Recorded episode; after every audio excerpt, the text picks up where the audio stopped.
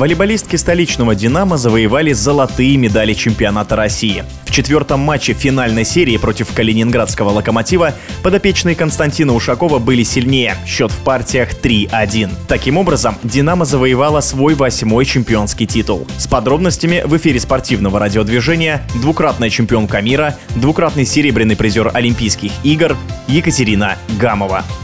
Главной составляющей этого чемпионства — это слаженная работа команды, хорошо подобранный состав игроков. То, что некоторые игроки играют уже между собой много лет, знают друг друга очень хорошо, это добавляет уверенности на площадке. Я бы не сказала, что это про ключевые моменты, но могу точно сказать, что мне бросилось в глаза, что команда Калининграда — это команда, которая зависит от всех игроков, которые стоят на площадке. То есть, если один игрок выпадает, то у команды начинаются проблемы. Что касается Москвы, то здесь немного немножко другая история, и игроки, можно сказать, взаимозаменяемы даже стоя на площадке. Если, например, один игрок выпадает, и у него не получается, например, в атаке, да, то есть достаточно сильные игроки, которые берут на себя его нагрузку и достаточно хорошо справляются с игрой, даже если на какое-то время исключают из атаки игрока, например, четвертой зоны, второй зоны или третьей зоны. Про Локомотив что можно сказать? Могли ли они сыграть чуть лучше? Да, могли. Могли ли они зацепить хотя бы одну игру в Москве? Мне кажется, что да, могли. Не получилось. Действительно, моментами казалось, что как только один из игроков выпадает, то начинаются проблемы у всей команды. Поэтому в какой-то момент, может быть, у некоторых не хватило опыта, потому что все-таки